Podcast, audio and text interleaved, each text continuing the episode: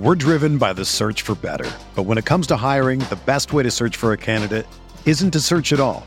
Don't search, match with Indeed. Indeed is your matching and hiring platform with over three hundred fifty million global monthly visitors, according to Indeed data, and a matching engine that helps you find quality candidates fast. Ditch the busy work. Use Indeed for scheduling, screening, and messaging so you can connect with candidates faster.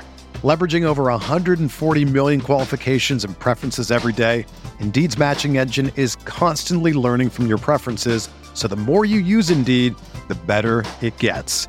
Join more than three point five million businesses worldwide that use Indeed to hire great talent fast. And listeners of this show will get a seventy-five dollars sponsored job credit to get your jobs more visibility at Indeed.com slash Blue Wire.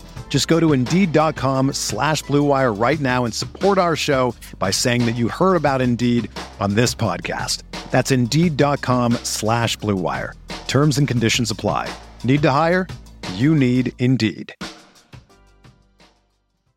This podcast is sponsored by Liquid Death. Are you thirsty? Parched? Do you like dark and eerie, sinister names for your beverages? Then you'll love Liquid Death. Go to liquid death dot com, use the promo code BIGBLUE for a refreshing beverage ahead of Halloween season.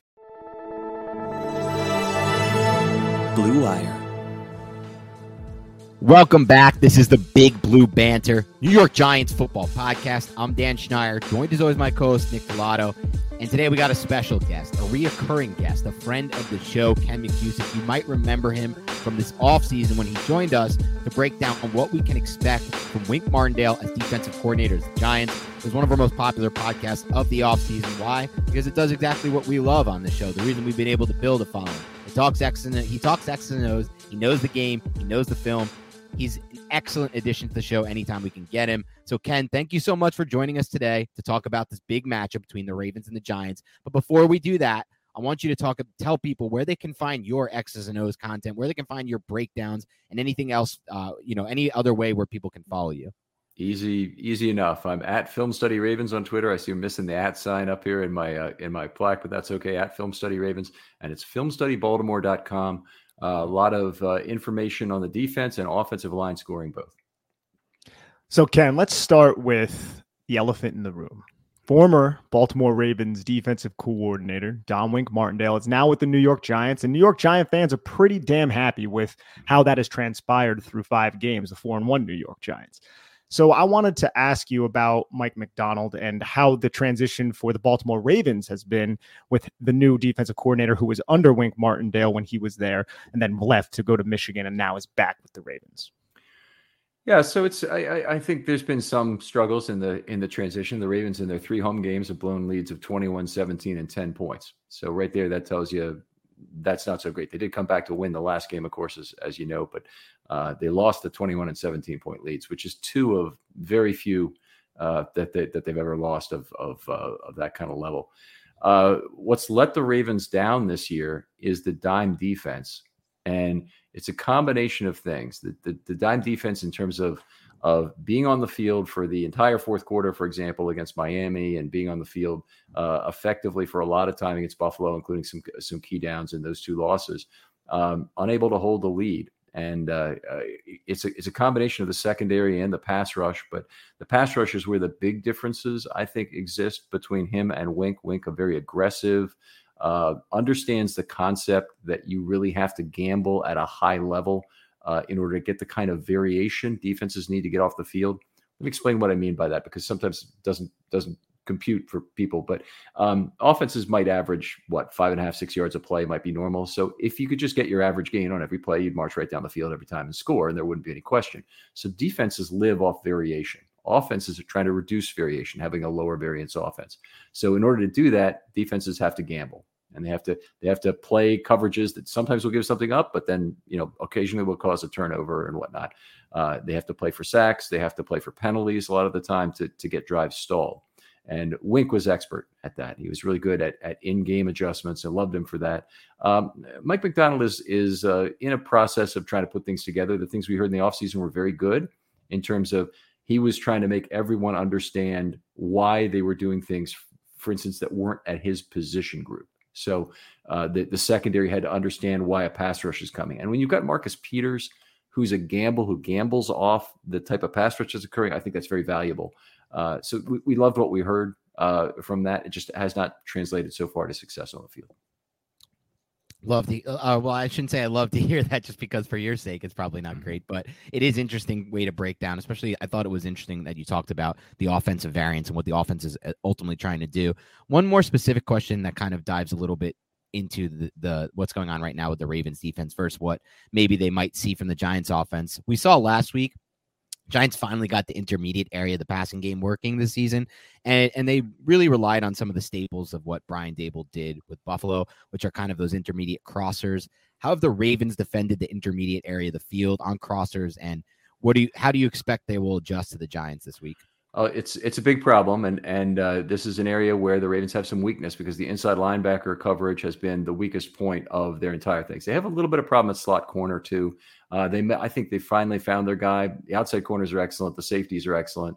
That's not that's not the issue. It's really at inside linebacker where the Ravens have rarely been able to make plays that impact the area between level two and three, and that's of course the area you're talking about on these intermediate, you know, mesh concepts and whatnot that you're seeing in um, in, in the crossers in, in, in that point. Um, Patrick Queen has been in the right place for interceptions each of the last three weeks, and he finally got his first career interception this last week off Joe Burrow. If it's a sign of things to come, it's fantastic because he's been a big disappointment since he was drafted two years ago. And, uh, uh, you know, he's uh, th- what he did was just so un-Patrick Queen, like dropped right to a spot. It's like he knew where the ball was coming.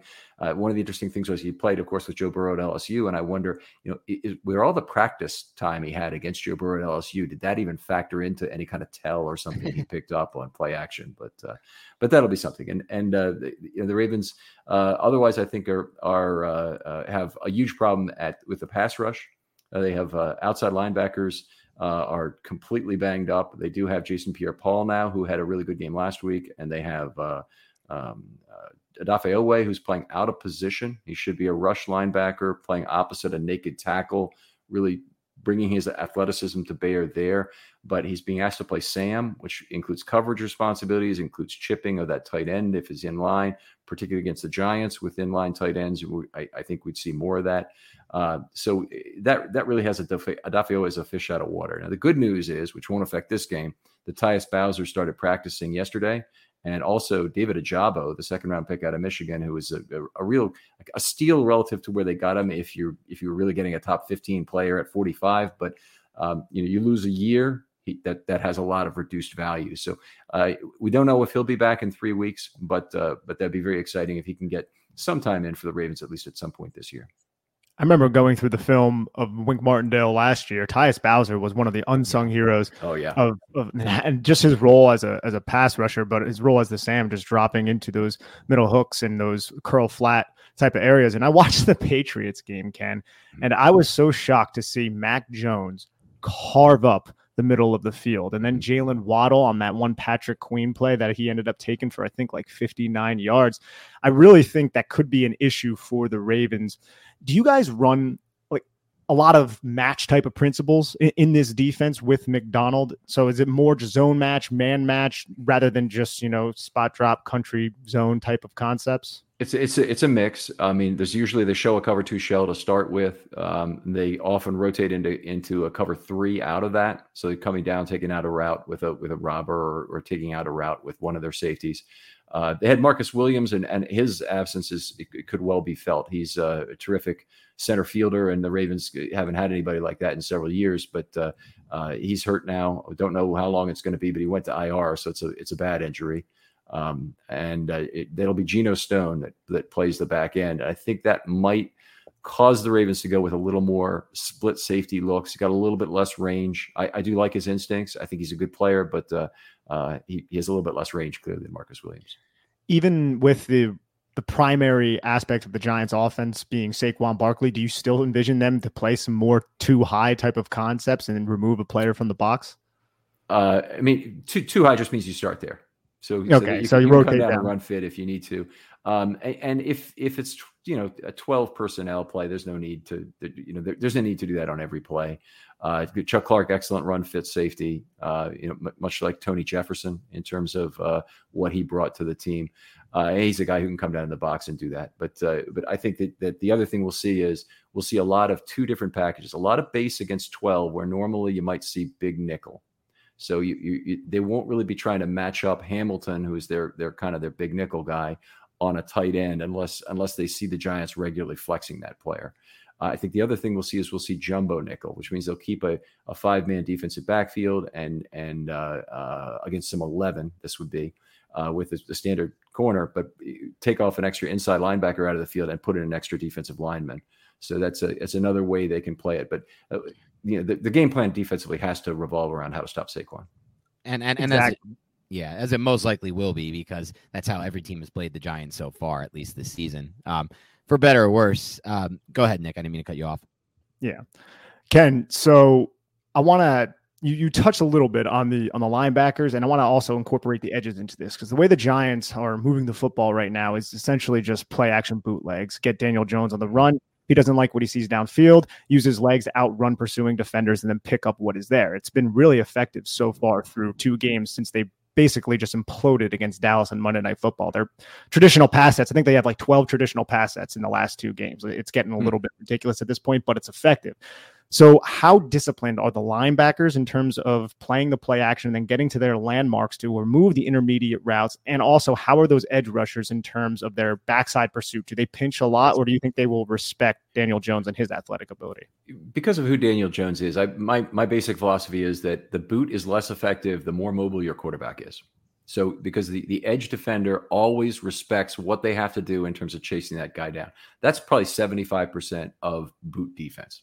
Is is making sure that your edge defender comes right after that quarterback immediately without getting, you know, biting on something. Now, the Giants may do something where they get a little extra chip block or a heavier block from the tight end on that side, late release into the level zero route of the three. Uh, that could give the Ravens some trouble, but Odafe Oweh uh, will probably be on that side, and he is uh, you know one of the fastest outside linebackers, and he's probably the fastest outside linebacker in the game, uh, for, you know, under a four four forty uh, at Penn State. So he's a guy, you know, if recognition is good, I don't think he'll have a problem chasing down Daniel Jones. Uh, so we'll see uh, how it goes. I, um, it's it's uh, uh, the problems at the other level of coverage are, aren't they aren't where I'd really be concerned. Uh, uh, Patrick Queen uh, covering a running back, covering Barkley, uh, much bigger concern. I wanted to ask you a little bit about the differences so far, just from an overall philosophical standpoint, between Mike McDonald and Wink Martindale. We know now, having Wink here, that he's, I mean, the Giants have blitzed more than any team in the N F L right now, mm-hmm. which is crazy. They run a lot of cover one. They've been running a little bit more quarters and, and cover three, things like that. But just from a philosophical standpoint, is, is this going to be a game plan where, you know, they're going to challenge the Giants with a lot of, with a blitz heavy type of, uh, you know, game plan? Or are we going to, have you seen something different from Mike McDonald that you think could actually factor into this game from that standpoint? They've been pretty conservative with the pass rush with okay. McDonald. It's, they have, you know, blitz heavy. The Ravens are probably still in the thirty percent range for, for blitzes for the year. And I honestly don't know, but they didn't have a bunch this last week. Only four times, I believe, they rushed uh, five or more. So, you know, they've, they've been more conservative about it, and they've basically been looking to young quarterbacks or trying to get them to make unforced errors. Uh, and it's what they did against Mac Jones, and he eventually made a few unforced errors, and that right. won him the ball game. And uh, they did against Tua, and he didn't. So it's, uh, uh, you know, sometimes it works, sometimes it doesn't, but they, they've, uh, Uh, they've been trying to get a four-man pass rush, and Pierre-Paul and Oweh, when tasked with exactly that, have been effective at doing that. And Calais Campbell gives you something in the middle too, in terms of a, of a pocket push and ability to get in there. And uh, they've they have tools to to do it with a four-man rush. I just wish they had a little more variety they can bring. Almost every blitz that they've used has come from inside linebacker. They really don't think too highly of what those guys give them in coverage. Uh, they haven't blitzed the slot very much at all, which is a that's an old Wink thing. He blitzes defensive yeah. backs oh, yeah. all the time. Yeah, so we've seen so much of just seven, eight guys on the line of scrimmage, dropping yep. the end man off the line of scrimmage, bringing the apex defender. It's it's pretty sweet. It is, and sometimes it gets picked apart, but he'll go yeah. back to it. And against Carolina in week two, Baker Mayfield diagnosed it through hot twice to his yep. tight end, and then late in the fourth quarter, he went right back to the well. He dropped a, a Julian Love who was in the A gap all the way back to a freaking deep center field position right at the snap. And you're just like, holy crap. And then Baker Mayfield ends up getting hit and you're like, it worked. And there we go. You get out of the play situation. But Ken, it, we love seeing that, by the way, from Wink Martindale. But Ken, I wanted to ask you about one player on defense, because I, I am scared of the length of Calais Campbell, the length of J P P, the just overall sheer athletic ability of Odafe Oweh. But there's another long player in the secondary, and I'm wondering how he's been utilized so far. And that's Kyle Hamilton, the rookie out of Notre Dame. We've covered him a lot on this podcast. What are your impressions of Kyle Hamilton, and is he being maximized by this system and staff so far? Uh, number fourteen overall pick for the Ravens. They thought they got tremendous value at that spot. Uh, you know, they picked opposite need. It was a non-need in theory for the for the Ravens this year. Now, I don't ever really believe there's a non-need when you have a great player. So, it's a, but it's a great value pick anyway. So, or it was supposed to be. And uh, mm-hmm. so far this year, he's made a bunch of mistakes, and and they've been really serious kind of mistakes. Uh, in in the uh, Miami game, he gave up a sixty-yard touchdown to. Uh, Tariq Hill on the left side when he came up to the line of scrimmage on the okay on the offensive right side, so we can get everybody's left and right the, the same. And he he came up next to uh, Marcus Williams, who was also there, the, the the free safety. Marcus Williams saw this, immediately bailed out far you know to the to the offensive left side and deep diagonally. And it, it just, I've never seen anything like it, but he didn't get, he didn't get anywhere close to Hill, of course, for, for a, a sixty-yard touchdown. And I saw that P F F had had uh, scored this as a touchdown on Marcus Williams because he happened to be the closest, but they've, they've, since, uh, they've since corrected that. But it was, it's actually pretty uh, uh, pretty terrible play. Uh, he's he's had other plays where he's been a little bit out of position. He clearly has, you know, I think, good instincts as to where the ball is going and and and how he needs to leave early to get there. So he plays a lot faster than his forty time. Uh, but on the other hand, uh, you know, there's some there's uh, just some understanding of where he needs to be within the defense that I would not have expected to be a problem for him, and has been so far. In fact, last week, here's the big thing. Um, they've been using him as a dime defender. The Ravens almost always will play dime against eleven personnel on third down. Probably play dime against twelve, but they played definitely play dime against eleven. They had a third and four, a third and eight, a third and twelve for the first three first uh, third downs for the Bengals. Hamilton wasn't on the field for any of them, and they didn't play dime. They stayed in the nickel. And if you know who the player he'd be replacing, which would be one of the inside linebackers, that is a big slap in the face. Wow. And probably Josh Bynes and Patrick Queen are those two linebackers. Those are the two, yeah. How has Josh Bynes been? Is is he any kind of upgrade over Patrick Queen, or just more of a veteran type of guy? Because he was in Wink Martindale's system, if I'm yeah. not mistaken, too, right? Yeah, vet, veteran guy, uh, tremendous understanding of the game and really good um, play instincts that generally make him faster than his forty time. It's just, it, you can see he's lost a step now. I did have an interception already this year, which was kind of cool to see him uh, happen. I've I've often joked that um, he's he's been brought in twice to fix the Ravens defense in nineteen and twenty-one. And I often joke that that he's going to be the Kaiser, the equivalent of Kaiser Soze to an underperforming young linebacker. That the defensive coordinator goes, "There's a phone right there. I can pick up. I can pick up that right now and call Josh Bynes, and he can be here." So anyway, we, uh, that's awesome.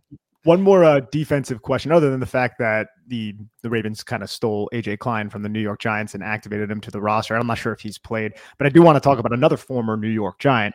Nice transition there, and that is Jason Pierre-Paul. Mm-hmm. How what are what are your impressions of Pierre-Paul? Because I think it's been two games now that he's played for you guys, and it doesn't seem like, or at least it doesn't appear like, he's lost a step. He was really good in the second game. The first game, I, honestly, I thought he kind of disappeared a little bit as a pass rusher. The, the the second game, he had consecutive P Ds on plays, which was really impressive. And then the third down play, of course, they converted. But it's a consecutive uh, P Ds on first and second down. Uh, he also had his first sack. Uh, he's been in there, uh, did good containment. Backside containment was very good on the run and on uh, a sack by Bynes. So uh, generally speaking, I think he's everything the Ravens could have possibly hoped for a, what, thirty-three-year-old uh, outside linebacker at this point. Uh, so, you know, hopefully he can get him through and still play some more snaps when the uh, Bowser and Ajabo are able to play later in the year. And uh, I, I think this team, Wink Martindale really spoiled us because he he was totally – Um, willing to put four or even five outside linebackers on the field on the same play on a passing down and set, line them up all over, inside, outside. I don't know if he's doing that with the Giants right now either, because you guys have some talented defensive linemen. But he he would do that with the Ravens, and you know, what do you want to call it, NASCAR package? I usually call it race car with four outside linebackers on the field. Uh, he would do that all the time, and three would be the most common version of the dime. So you'd always have one on the inside. And uh, and now they, the Ravens don't even have three healthy guys who can stand up, more or less. They've got a they've yeah. got a practice squad guy, uh, Brandon Copeland, who uh, has come back to uh, uh, uh, join the team, and uh, and he's getting a lot of snaps. And and really, Oweh and Pierre-Paul are way overused. So that's one of the one of the real issues game to game is can they be rested enough to to have anything left late in the game? Yeah, the Giants are in a position where they have Jihad Ward, who is a two hundred ninety pound edge. So they'll come out with like Dexter Lawrence out there, and then they'll have Jihad Ward as that second defensive lineman. Mm-hmm. So I guess that technically constitutes sometimes as having, you know, three or four outside linebackers, but he's so much of a tweener that you can count him as a defensive lineman. But last week, Wink Martindale played seven defensive backs within the twelve yard line. I think it was like, mm-hmm. just like on the goal yeah, line, multiple third and longs too. He just put seven defensive backs yeah. out there. Yeah, wow. that's and it was a quarter. Exactly. Yeah. What'd you say, Ken? It's, it's quarter. quarter as opposed yeah. to quarters. It's quarter. Yeah. yeah it's a, and he was. And, and they yeah. were effective on those plays. I want to flip it over to the other side of the ball real quick. Uh, Ronnie Stanley at one point was one of the premier left tackles in the N F L. It's been like a weird injury situation with him. I think it's now spanned like two years.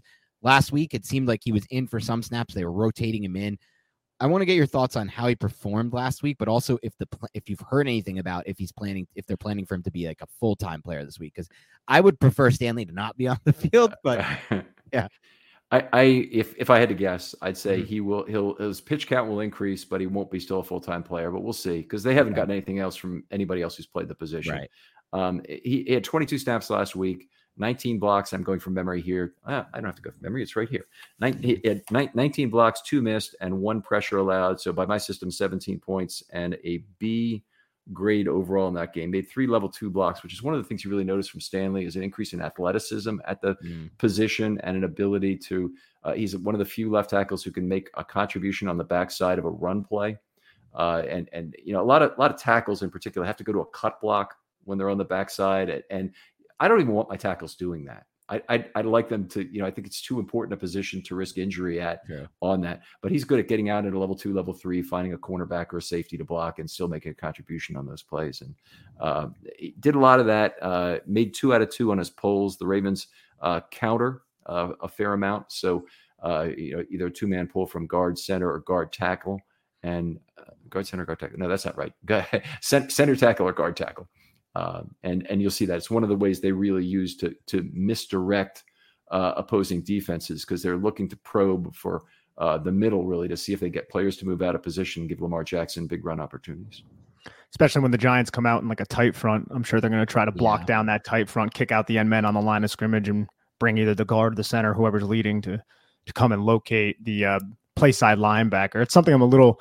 little worried about, especially when you guys run zone read off of it with, with Lamar Jackson, mm-hmm. just uh, containing Lamar Jackson. We'll get into Lamar Jackson in a little bit, but I wanted to ask you, why don't you just line that three hundred pound fullback up at tackle and have him replace Ronnie Stanley when he's not healthy? Geez, man, that guy is an absolute beast and such an asset yeah. in your guys' rushing attack. He's, he's a, he's a lot of fun to watch. I, yeah. He's, he's been up and down, honestly, this year as a pass blocker. And so they've used him to help on both tackles because Morgan Moses is, is uh, has been pretty good as a pass blocker, but at times he hasn't been that good, and and he, he does seem to need help. And whoever they've had at left tackle, but it be that McCary or Fa'alele, uh, both those guys have needed a lot of help. And uh, and uh, a lot of times uh, why we'd like to have him as a fullback in a more traditional use check type ki- and Kittle, seven heavies kind of offensive line. That's what the Ravens ran in two thousand nineteen with tremendous success right. with Boyle and him uh, being the two big ones. Uh, they really don't have that anymore. They don't really, they don't really believe in Boyle anymore. He's, he's, uh, coming back from injury. They're still on the team. He's active, but he's not getting snaps. Um, and, uh, and, uh, you know, Boyle, sorry, not Boyle, uh, but Ricard is having to take in a, a role as an inline tight end. I wanted to ask you, as we're transitioning here into offense, since you've watched so much Wink Martindale, what do you anticipate the Giants defensive coordinator, Wink Martindale, how do you think he's going to call this defense against Lamar Jackson and the Ravens offense? Um, I think, I think there'll, there'll be attempts to pressure Lamar, and Lamar has a really good under pressure quarterback rating this year. But if you watched him play against Cincinnati, he wasn't any good at all this last week. And, and so Cincinnati did a, a few things differently. And one of them was, Uh, they know the Ravens obviously very well. Their edges, their edge defenders are good, and uh, they released linebackers late. So uh, they'll, they'll set somebody up as kind of a spy and then rather than come immediately as a red dog, they'll, they they won't also come as a green dog. So they're not waiting for an eligible receiver and a responsibility not to occur there. They're they're they're uh, uh, coming after like half a second.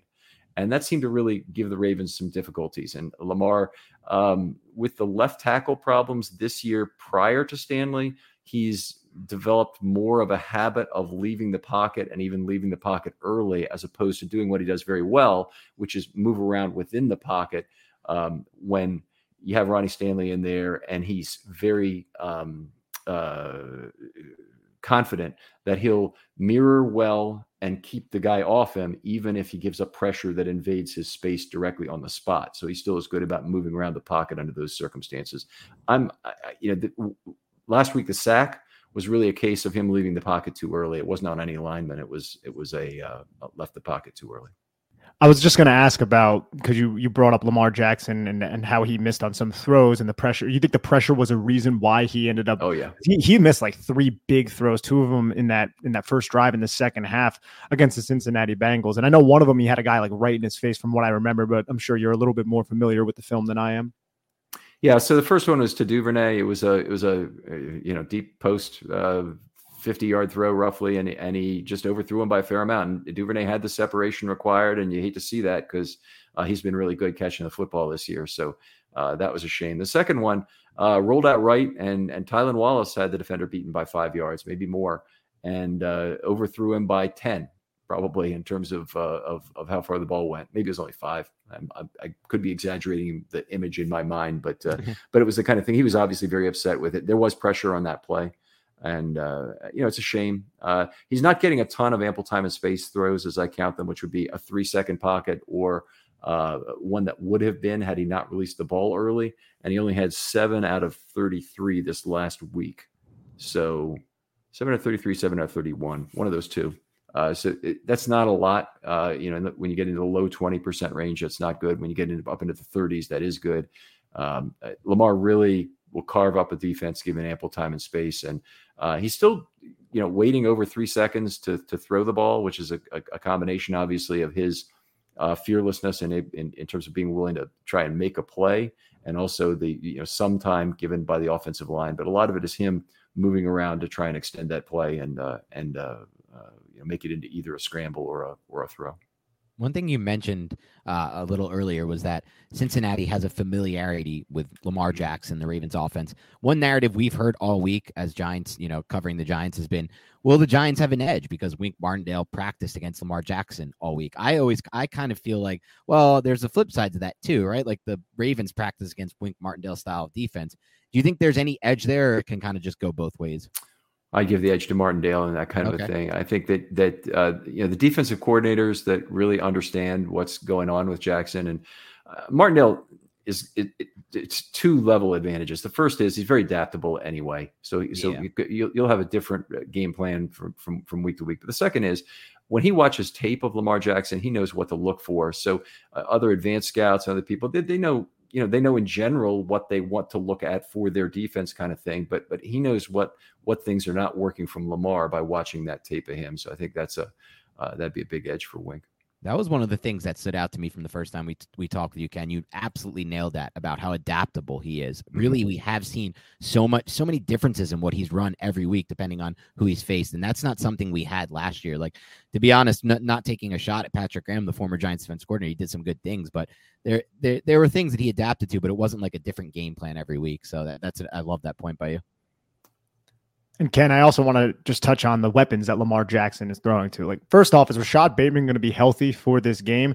And other than Rashod Bateman, how has Devin Duvernay, who seems to be having a career year, and James Proche, how have they handled the the upgrade in targets and the upgrade in role now that Hollywood Brown is no longer there? Okay, so they've got four receivers kind of left on the on the active roster. Bateman, I, I do not expect to play. So that's that's for starters, which is really a shame for, from the Ravens' perspective. He's averaging eleven yards per target, which is outstanding. Um Uh, Duvernay is having a terrific year. He's doing even better in terms of yards per target. Uh, he's caught almost every ball thrown to him, maybe fifteen out of seventeen or something on the year uh, right now. Uh, even caught one that was intended for Andrews on a great play up the left sideline that you may have you may have seen a highlight of. But uh, he, he uh, he's now become the Ravens' not only big target, but if you watch the last game, they used him out yeah. of the backfield. They used him in motion to to, to take jet motion pitches and whatnot. Uh, it's just a lot of different things that they're asking Devin Duvernay to do. And um, they need another speed threat to really run their offense properly, meaning they need to, if if they want to really threaten the field horizontally, they they need to have another speed threat out of sidecar. And the guy they have is Justice Hill, and he might be back. He practiced today. Um, that was great news. Coming back from a hamstring injury, I wouldn't be surprised if they're careful with him and make him wait another week. But uh, but he's a he's a player who, who was running the ball very well before he got hurt. Justice Hill, that, you know, the, the brother of Dax Hill, who is now a Cincinnati Bengal. Also with Justice Hill, it's a pretty cool story because he came back from the Achilles, if I'm not mistaken, which a lot of people yep. basically decided it was a career ender. And it, it, apparently not, because I watched some of him just from a fantasy standpoint. I cover fantasy too. I watched some of him earlier this season, and he looked like he had his juice back. So hopefully, hopefully for the Giants' sake, I guess he doesn't make it back this week. But I do think it was interesting just watching the Ravens on Sunday Night Football without Bateman. To me, it felt like it altered what they wanted to do offensively from a schematic standpoint. And I think it's a big, much bigger loss than people realize. Um, you said you talk about some of the things they did with the jet sweeps with Duvernay. Um, that will obviously be something the Giants have an eye on. But yeah, go ahead. I, I just the, the, I, the, I didn't. I don't think I finished with your question, which is you were asking about Proche and and, yeah. uh, and whatnot. But Proche, Proche and Wallace have barely gotten on the field. Proche was intended to, to be, you know, maybe the, the the the third receiver or maybe your big slot guy and whatever. The Ravens have played the heaviest offensive alignments in recent N F L history and probably in decades. I'll get back to that in just a second. The other guy who, who came in is DeMarcus Robinson, the ex-Chief, came right. in and really, I think, took more of Bateman's role. Uh, but the but the Ravens are have, uh, in terms of heavies per play, and when I add these up, I'm taking tight ends, fullbacks, and sixth offensive lineman. They're averaging two point two seven heavies per play. Wow.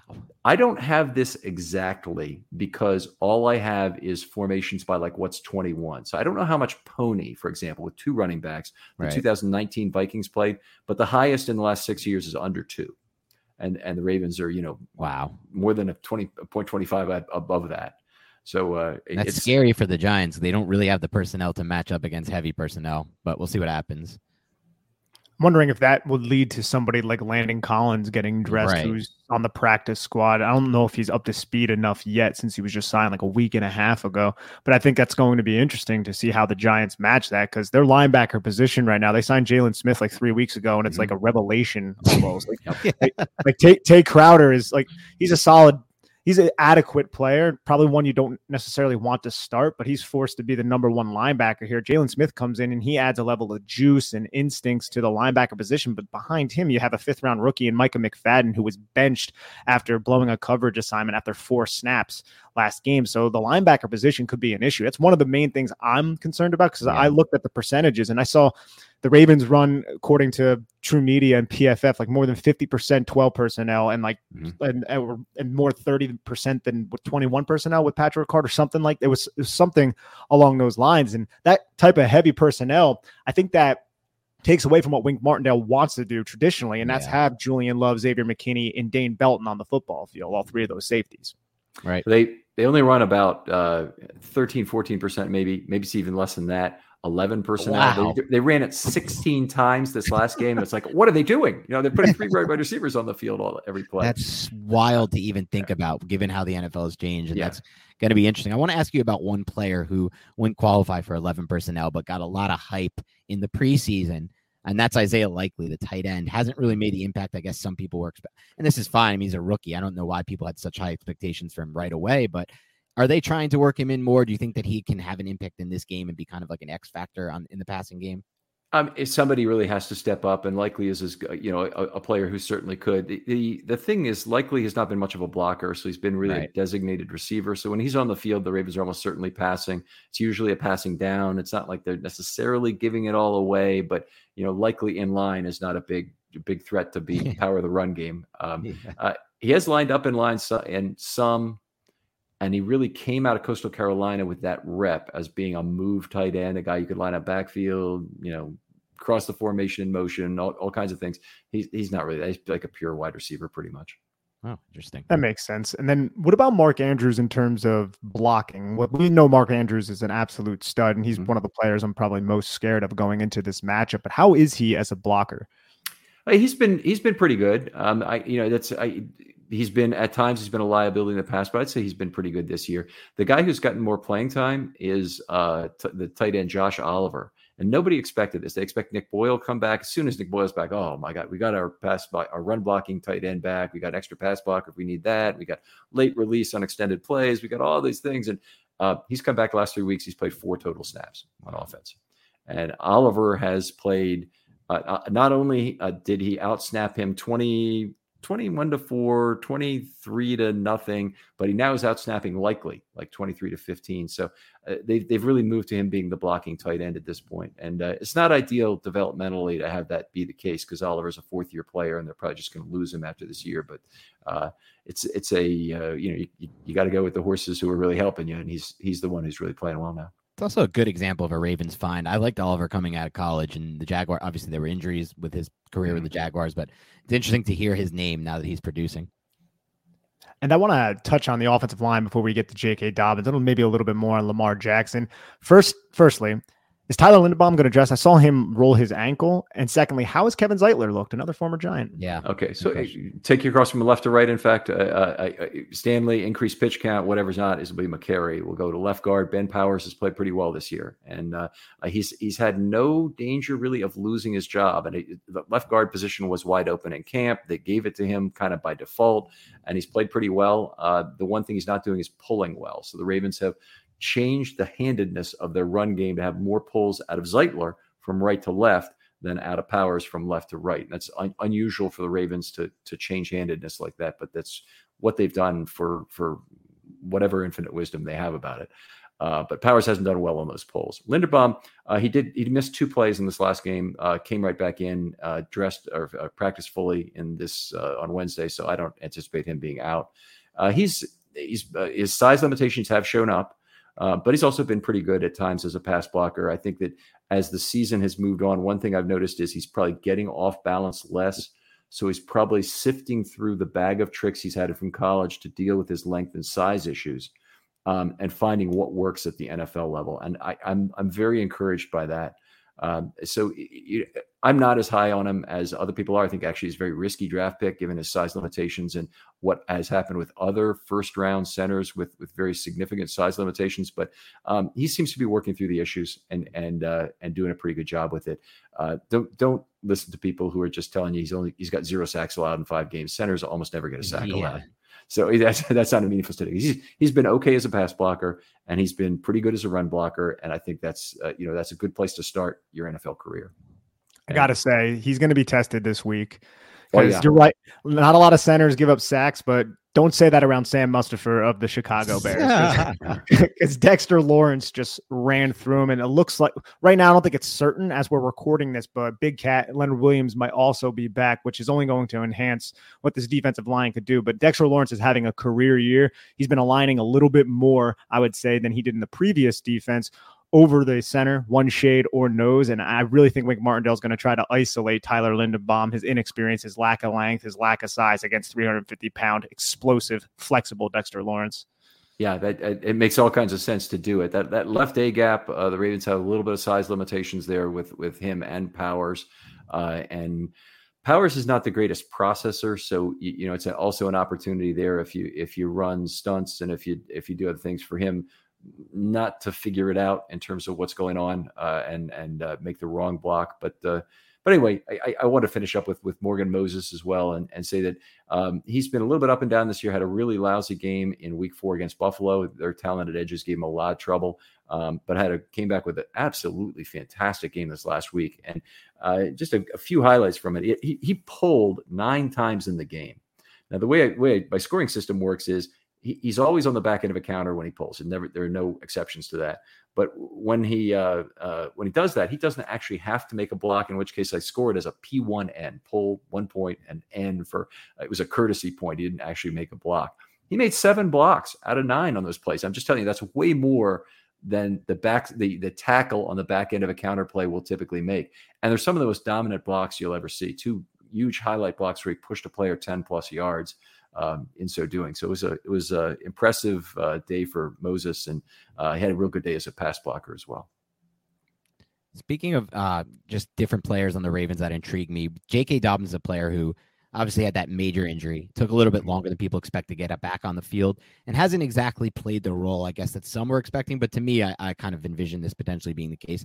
As far as just what you've seen from him pre and post injury, is he still the same level athlete, still the same level explosive? Because I'm assuming like things like processing, which he, I thought, did a great job of early in his career at Ohio State, that's never going to go away. But the athleticism, where is that Uh, post-injury uh, versus what you saw at pre, pre-injury? Yeah, um, I, I, I'm going to have a hard time opining on that because he hasn't okay. been back for that that long. Uh, what I, what I will say is we've seen some of the spin, we've seen some of the tackle avoidance, and we haven't seen him from other running backs, really. So the contact balance still seems to be there, but that's not the only component of athleticism you'd be talking about. You you know, you, can he cut the same way? Can you? I don't know. I, I really, right. I, he's he's been back for so little time. It's really hard to say. He's also been back behind for most of his time behind a pretty bad offensive line. And uh, with Stanley back, that completely changes the dynamic of the line. The, the line now is uh, when he's in there is, is really pretty good.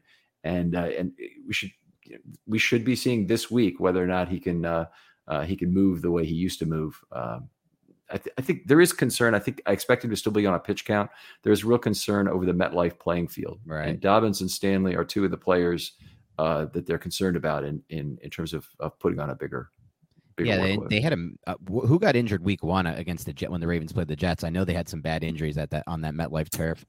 Yeah. Um, I don't mean to put you on the spot, but I, no, I, is, yeah, and I'm just is the remembering. concern. Do you think the concern is not just like via the media, it's actual concern within the organization?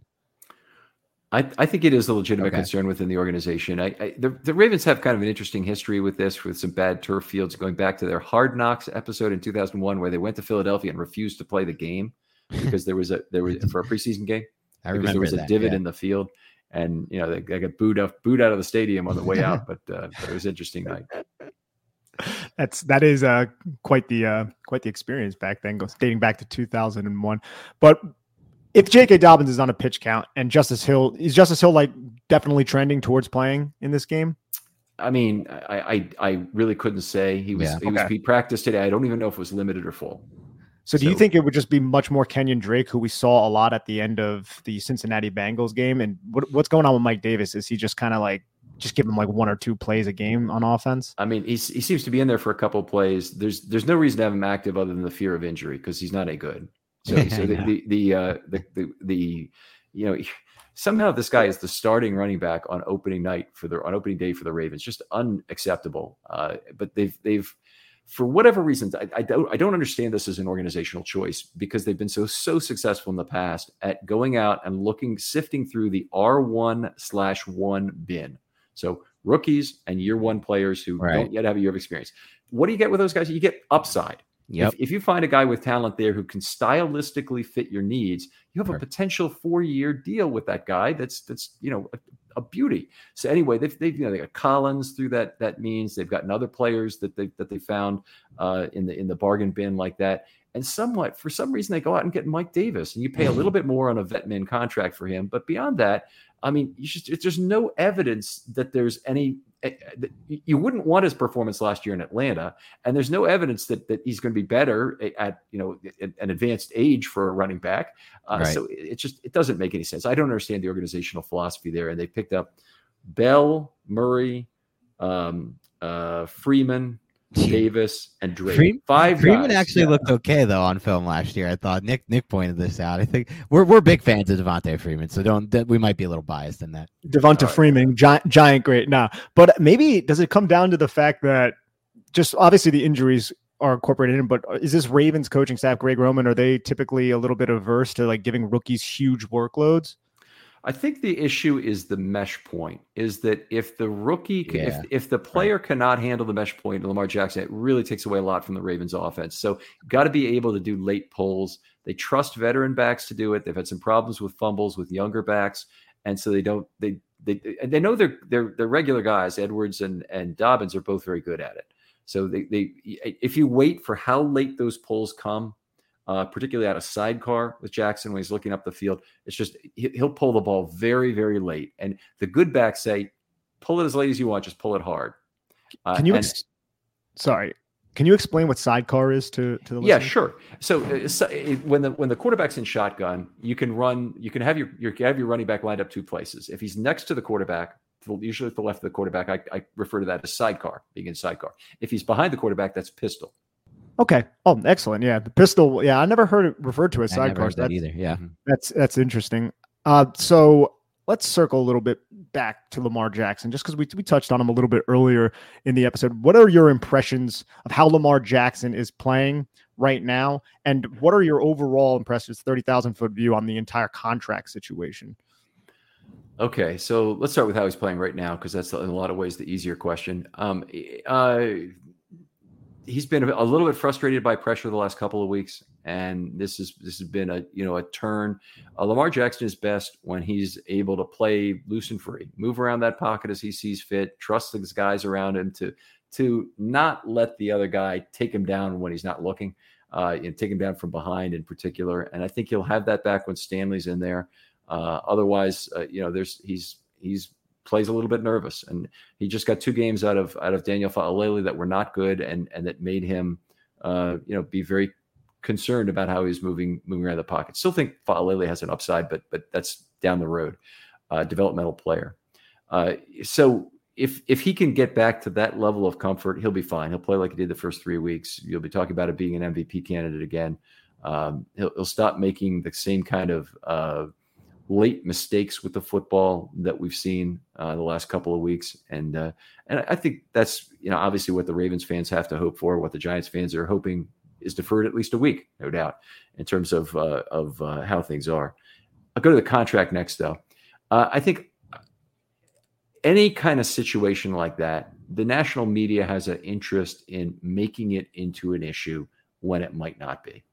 Um, Lamar's representing himself, but he's not really representing himself. The N F L P A is all over his case. I kind of wish he had an agent instead of the N F L P A giving all kinds of crap in his ear about, you know, you got to have the whole contract guarantee. You're fighting for every quarterback out there. Um, right. So uh, that to me is a is a is a big problem. If if he's saying, you know, I'm not like Russell Wilson, well, he's right. I mean, he's not like Russell Wilson. He's a lot younger. He's a lot better uh, at this point in his career. If uh, if if he wants to say that uh, he should get Deshaun Watson money, I think there's still reasonable points to be made that Deshaun Watson is massively overpaid. And the team that did that should be penalized. Not, not you know, every quarterback should get the same or better deal right. uh, yeah. coming out of it.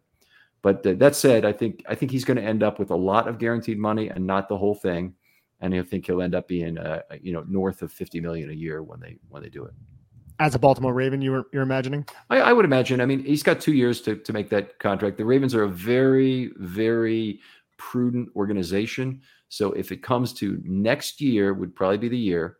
Um, and they can't get a deal done sometime before camp, you might see him traded in the kind of trade that that Watson left for. I, I hate to think it might happen, but I think it's possible. Um, and I think they would trade him a year in advance of of the uh, you know the ultimate decision having to be made. Just like you usually trade a, a young player a year before they hit free agency to maximize value on them. All right, Ken. Thank you so much for joining us. This was awesome. Love talking football with you. We do this with every guest before these preview shows. You can choose to opt out of it if you want, because some people just don't like it. But if you enjoy this and you and you just take it for fun like we do, mm-hmm. do you want to give us a prediction on the score of this game? Um, I, I really don't like doing that, but but I'll tell you what I will do. I'll give you okay. a player, offense and defense, that I think could be an X factor in this game for the Ravens that I think matches up well against the Giants. And okay. the first is Geno Stone. Excellent safety who can who can make you forget that Marcus Williams is gone, uh, but plays good bracket coverage. So if there are overthrows, he knows how to play the overthrow well, uh, or dislodge the football or even undercut as necessary. So I think he's he could be a, a dark horse candidate uh, to play really well. On the uh, on the offensive side, um, I'd probably take Devin Duvernay again to be used in a lot of different ways to kind of uh, help also spread the line of scrimmage. Lamar Jackson will have a bigger day, but what Devin Duvernay does will help drive that in a lot of ways. So those are the two I'd say. Awesome. Thank you so much for joining us, Ken. Everybody go follow Ken on Twitter and on his website. And just let, again, let the listeners know where they can find your work. At Film Study Ravens on Twitter, and film study baltimore dot com is the is the website. So check that out for sure. Thanks again, Ken. We're driven by the search for better. But when it comes to hiring, the best way to search for a candidate isn't to search at all. Don't search, match with Indeed. Indeed is your matching and hiring platform with over three hundred fifty million global monthly visitors, according to Indeed data, and a matching engine that helps you find quality candidates fast. Ditch the busy work. Use Indeed for scheduling, screening, and messaging so you can connect with candidates faster. Leveraging over one hundred forty million qualifications and preferences every day, Indeed's matching engine is constantly learning from your preferences. So the more you use Indeed, the better it gets. Join more than three point five million businesses worldwide that use Indeed to hire great talent fast.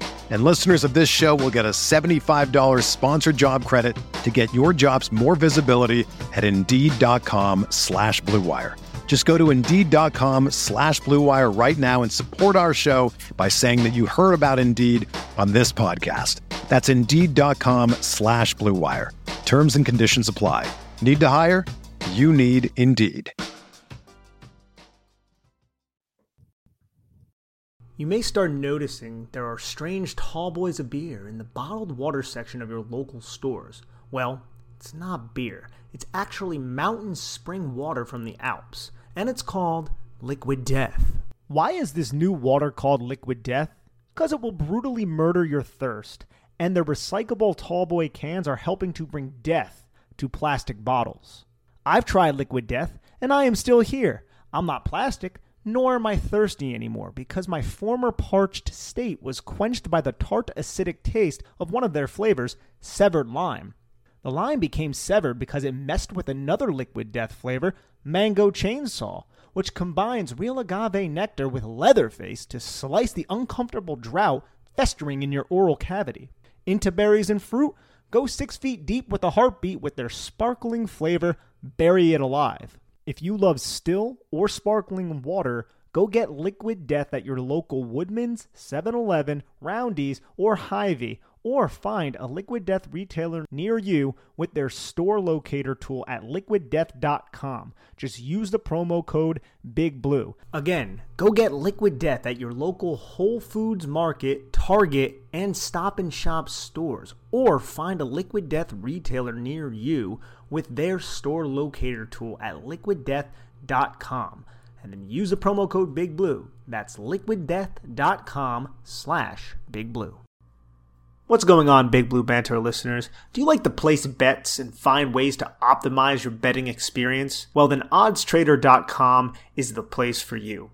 OddsTrader is a place to compare odds from all the major sports books. You can also compare the different sign-up codes and promotions from sports books to get the best deal. OddsTrader offers handicapping, play-by-play updates, player statistics, key game statistics, live scoring and tracking, projected game day weather, and Bet Tracker allows you to keep records of all your games and betting activity. So if you like to place bets and you want to get the most out of that experience, go to odds trader dot com and use the promo code BlueWire. That's odds trader dot com slash BlueWire. OddsTrader, the number one site for all your game day bets.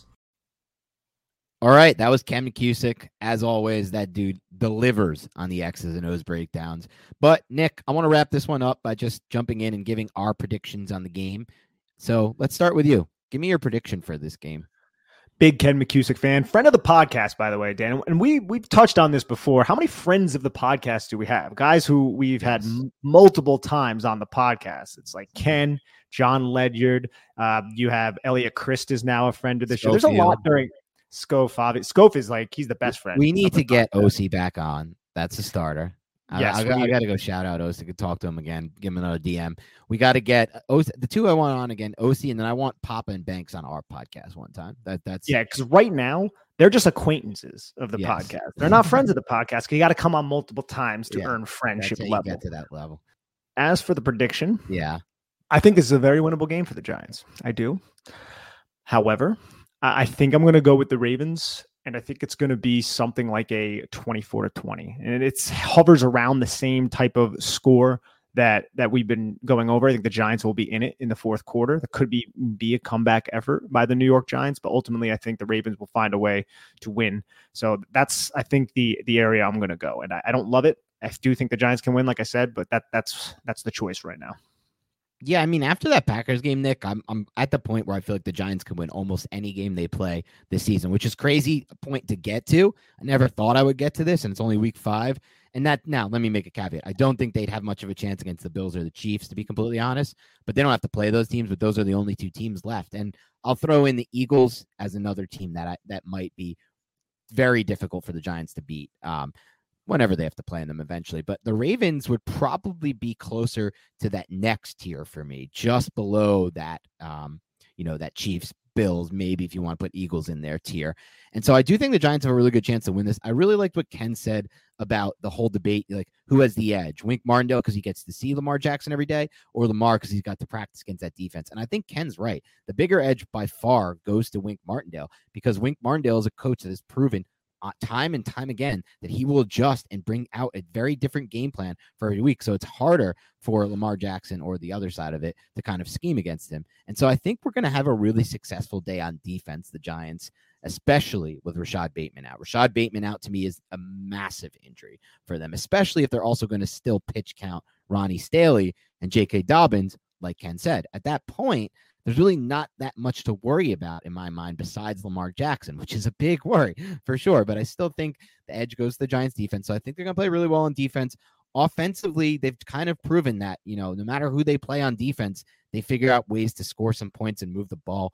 So with that said, I can't believe I'm doing this. Do it. Do it, bro. I am, though. I'm going to go twenty to seventeen Giants. Um, look, I, none of us picked the Packers to win that game. I actually thought that it was a tougher matchup against the Packers than it was the Ravens. Um, but I, to be fair, I didn't really know how bad things were on the defensive side of the ball for the Packers.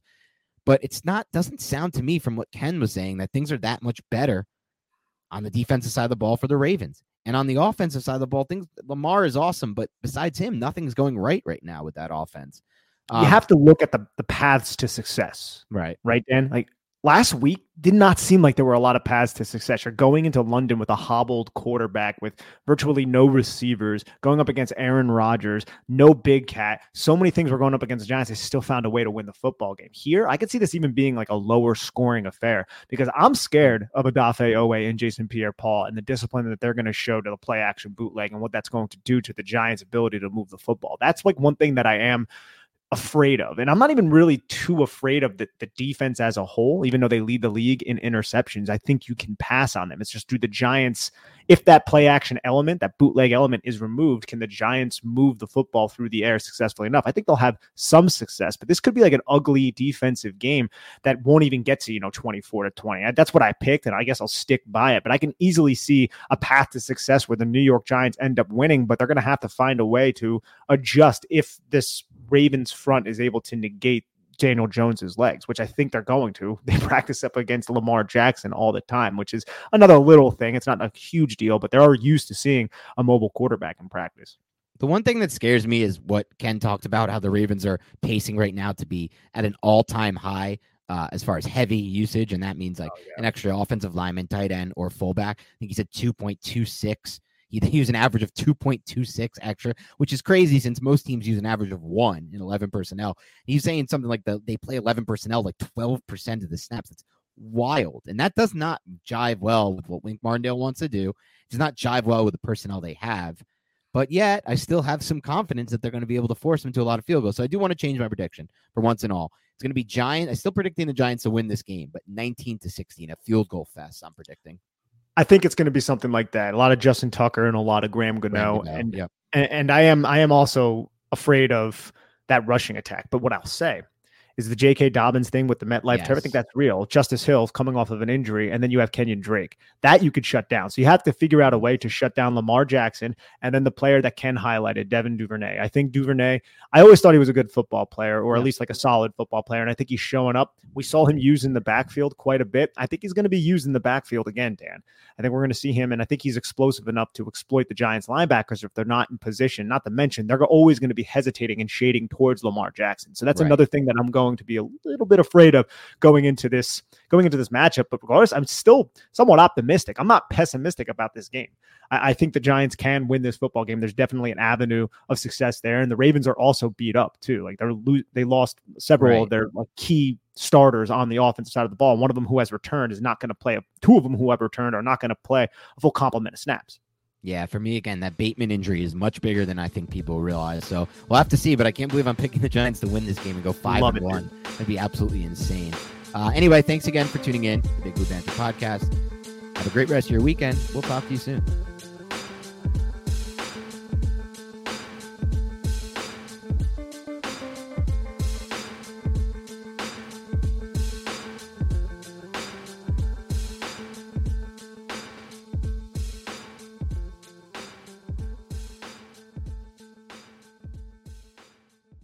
Everyone is talking about magnesium. It's all you hear about. But why? What do we know about magnesium? Well, magnesium is the number one mineral that seventy-five percent of Americans are deficient in. If you are a woman over thirty-five, magnesium will help you rediscover balance, energy, and vitality. Magnesium supports more than three hundred enzymatic reactions in your body, including those involved in hormonal balance. From functional medicine doctors to mental well-being and female hormone experts, we all know that magnesium is the one mineral to improve all aspects of well-being and health. But which one? Magnesium Breakthrough from Bioptimizers, the trusted choice recommended by leading experts with seven best-absorbed forms of magnesium to ensure your body receives the support it needs for overall well-being. Go to bioptimizers.com slash balance today and use code balance ten for ten percent off. Support your journey to wellness at B-I-O-P-T-I-M-I-Z-E-R-S dot com forward slash balance. Magnesium Breakthrough from Bioptimizers, your foundation to optimal health and vitality.